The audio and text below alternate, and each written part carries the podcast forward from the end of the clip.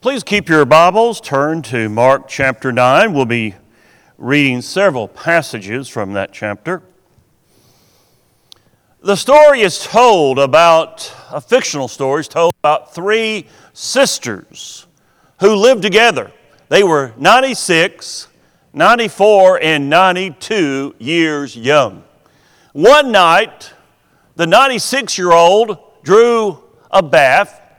She took one step into the water and stopped. She yelled, Was I going into the water or, or coming out of the water? To which her 94 year old sister yelled back, Well, I don't know, I'll come and see. So she started up the stairs, and at the first step, she paused and she said, Was I going up the stairs or coming down the stairs? Her 92 year old sister, sitting in the kitchen table having a cup of tea, she just started shaking her head. I hope I never get that forgetful.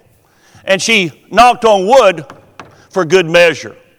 She yelled back to her two sisters, Now, I'll come and help you, don't worry, but first I've got to go to the door and see who's knocking.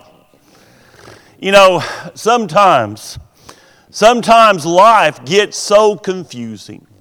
We don't know if we're coming or going. It sure helps to know where you're going in those times. Go back to that passage that Tim just read.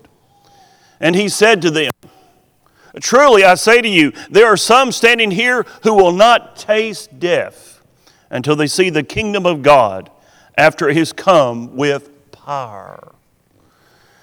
You know, life life is difficult. It was difficult for his apostles. Jesus had already predicted a difficult time uh, ahead for his disciples, that's true. But here he reminds them of the glory to come. And then he invites three on a special picture of glory. Verse 2 And after six days, Jesus took with him Peter and James and John and, and led them up a high mountain by themselves, and he was transfigured before them. Transfigured before them. Look now at verse 3. And his clothes became radiant intensely white, as no one on earth could bleach them. Later on, Peter would be reminded of the majesty of Jesus. He wrote in his second book, chapter 1, verse 16 For we did not follow a cleverly devised myths when we made known to you the power and the coming of our Lord Jesus Christ, but we were eyewitnesses, eyewitnesses of his majesty. There on that mountain, Jesus is transformed. And look at verse number four. And there appeared to them Elijah.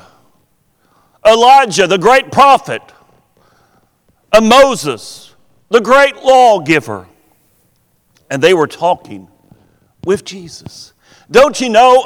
don't you know that's a great encouragement to Peter, James, and John? That's a great encouragement to those apostles.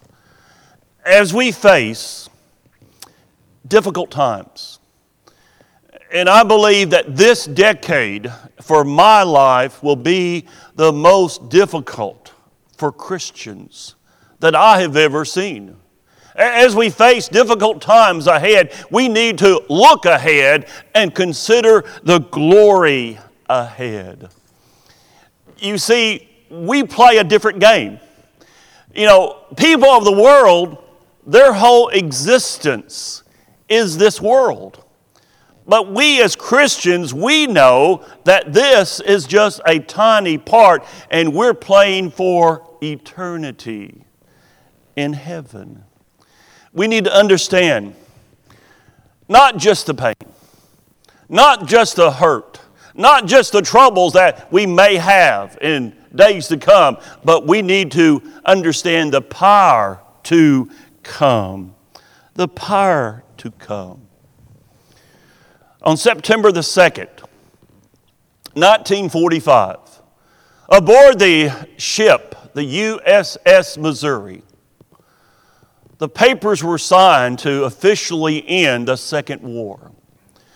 As it was planned, General Douglas MacArthur would be the last to sign the papers. But as he wrote his name, he just wrote Mac. As he wrote that Mac on that paper, he signaled for two men to come up and join him. You see, these two guys are kind of thin. Well, in fact, they're painfully thin. These were two generals that had been prisoners of war. They had suffered because of their high position, they had suffered horrendous punishment as a prisoner. We're talking about General Wainwright and General Percival. He invited these two men to come up to where he was, and as he signed his name, he gave the Parker pen that he had bought for that occasion to these two generals and asked them to sign it. Those two generals had persevered, and now they were allowed to share in the glory of victory. It's the anticipation of the glory of victory that helps us to, to persevere in the hard times. And yes, this world is increasingly becoming anti Christian. That's true but we know the glory to come, the glory of victory. It's the assurance of that coming crown that helps us bear our cross today. When we see the treasure ahead, it helps us to bear the trials today. When we know the victory that awaits, it helps us to persevere through the pain. When we glimpse the glory, then we can carry the cross. Difficult times will come. We, we can't avoid our cross. Peter here in Mark chapter 9, he tries to avoid the cross. He, he, he, he didn't know what to do. He said some things here, but it didn't do him actually any good. Notice what he says. And Peter said to Jesus, Rabbi, it is good that we are here. Let us make three tents. Maybe, I don't know, maybe he's thinking about the prophecy of Zechariah 14. I, am not for sure. But he says, uh, Let us make three tents one for you, one for Moses, one for Elijah. He wants to give equal billing to all three. Because remember, he's a, a Jew and the Jewish nation had such a high regard for Moses. The Jewish nation had a similar high regard for Elijah. So let's just, you know, we've got three great guys up here. Let's just build three tents because you're all important. That's, um, that's not what God wanted. Uh, Peter talks but what he has to say is contrary to God's will. Notice what God says. And a cloud, verse 7. And a cloud overshadowed them, and a voice came out of the cloud This is my beloved Son. Listen to him. It's not time to listen to Moses anymore. It's not time to listen to Elijah anymore. Their time has passed. You listen to Jesus. He gets top billing now. And suddenly, looking around, they no longer saw anyone with them but Jesus only. The words of Christ surpass the words of Moses and the law. The words of Christ exceed the words of Elijah and the prophets. a dad received a letter in the mail. It was from the bank. He opened it up. His daughter, who was in college, was overdraft in her account. He had encouraged her to uh, open up the checking account. He had encouraged her to exercise some financial restraint, but, well, seemingly she had not.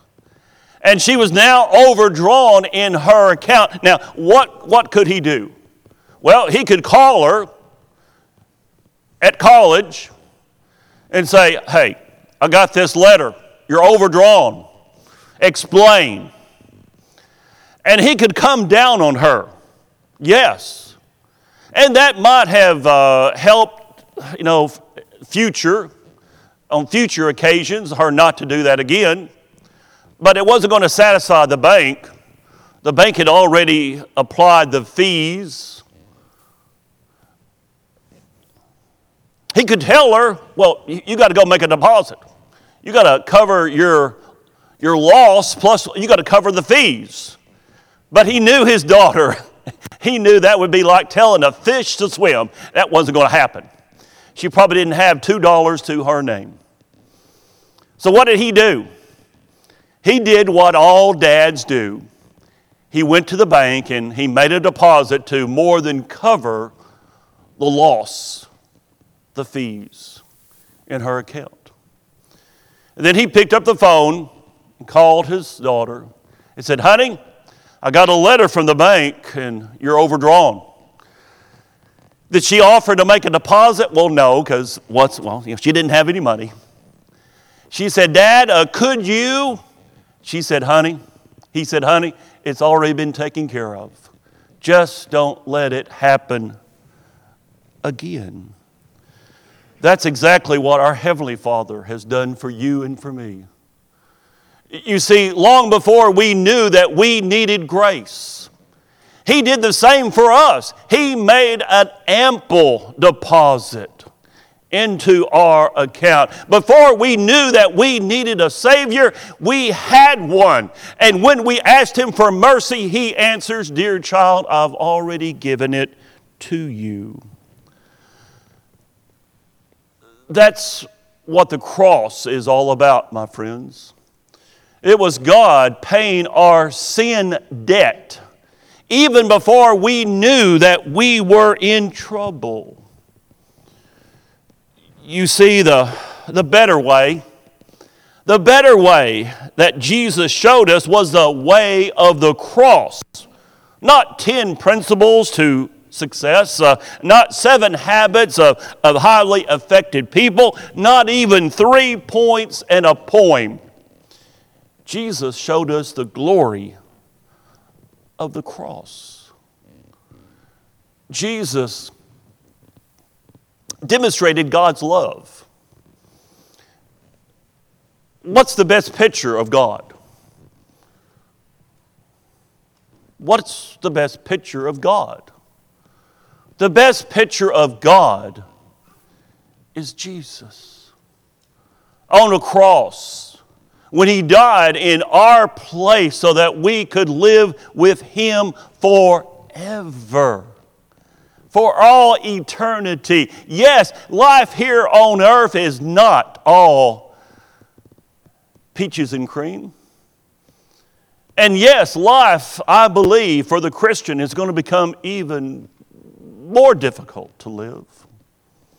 Things are going to be against us right and left. But we have to focus on the glory of the cross and the glory to come. Consider the glory to come. The glory to come. All we need to do is trust and obey Him. Then following Him is not so hard when you know the limitless grace that He has shown us and, and will continue to show us in the future grace, more grace than we can ever, ever comprehend. Then following Him is not so hard, then. Even if it does involve rejection by society, even if it does involve pressure from government, even if it involves pain, for indeed it will. But we can persevere. We can persevere. Jesus, Jesus was headed for the cross. Uh, he knew what was going to happen here in Mark chapter 9. He knew what was coming. And if we want to go with him, there will be a cross for us as well. Things that we have to put up with and bear. That's what he reminds his disciples about here in verse 9 and verse 10. As they were coming down the mountain, he charged them to tell no one what they had seen until the Son of Man had risen from the dead. So they kept the matter to themselves, questioning what this rising from the dead might mean. They don't understand. They, they don't really comprehend what's going on. And, and certainly, certainly, they couldn't imagine their king, their rabbi, their teacher dying, much less rising from the dead. So, what did they do? They, they changed the subject. Uh, Lord, um, why do the scribes say that first Elijah must come? You see, the Old Testament had said Elijah would come. Behold, Malachi 4 5, behold, I send you Elijah, the prophet, before the great and awesome day of the Lord come. So they changed the subject, and well, let's, uh, let's get him off this other thing here. Let's ask him about Elijah.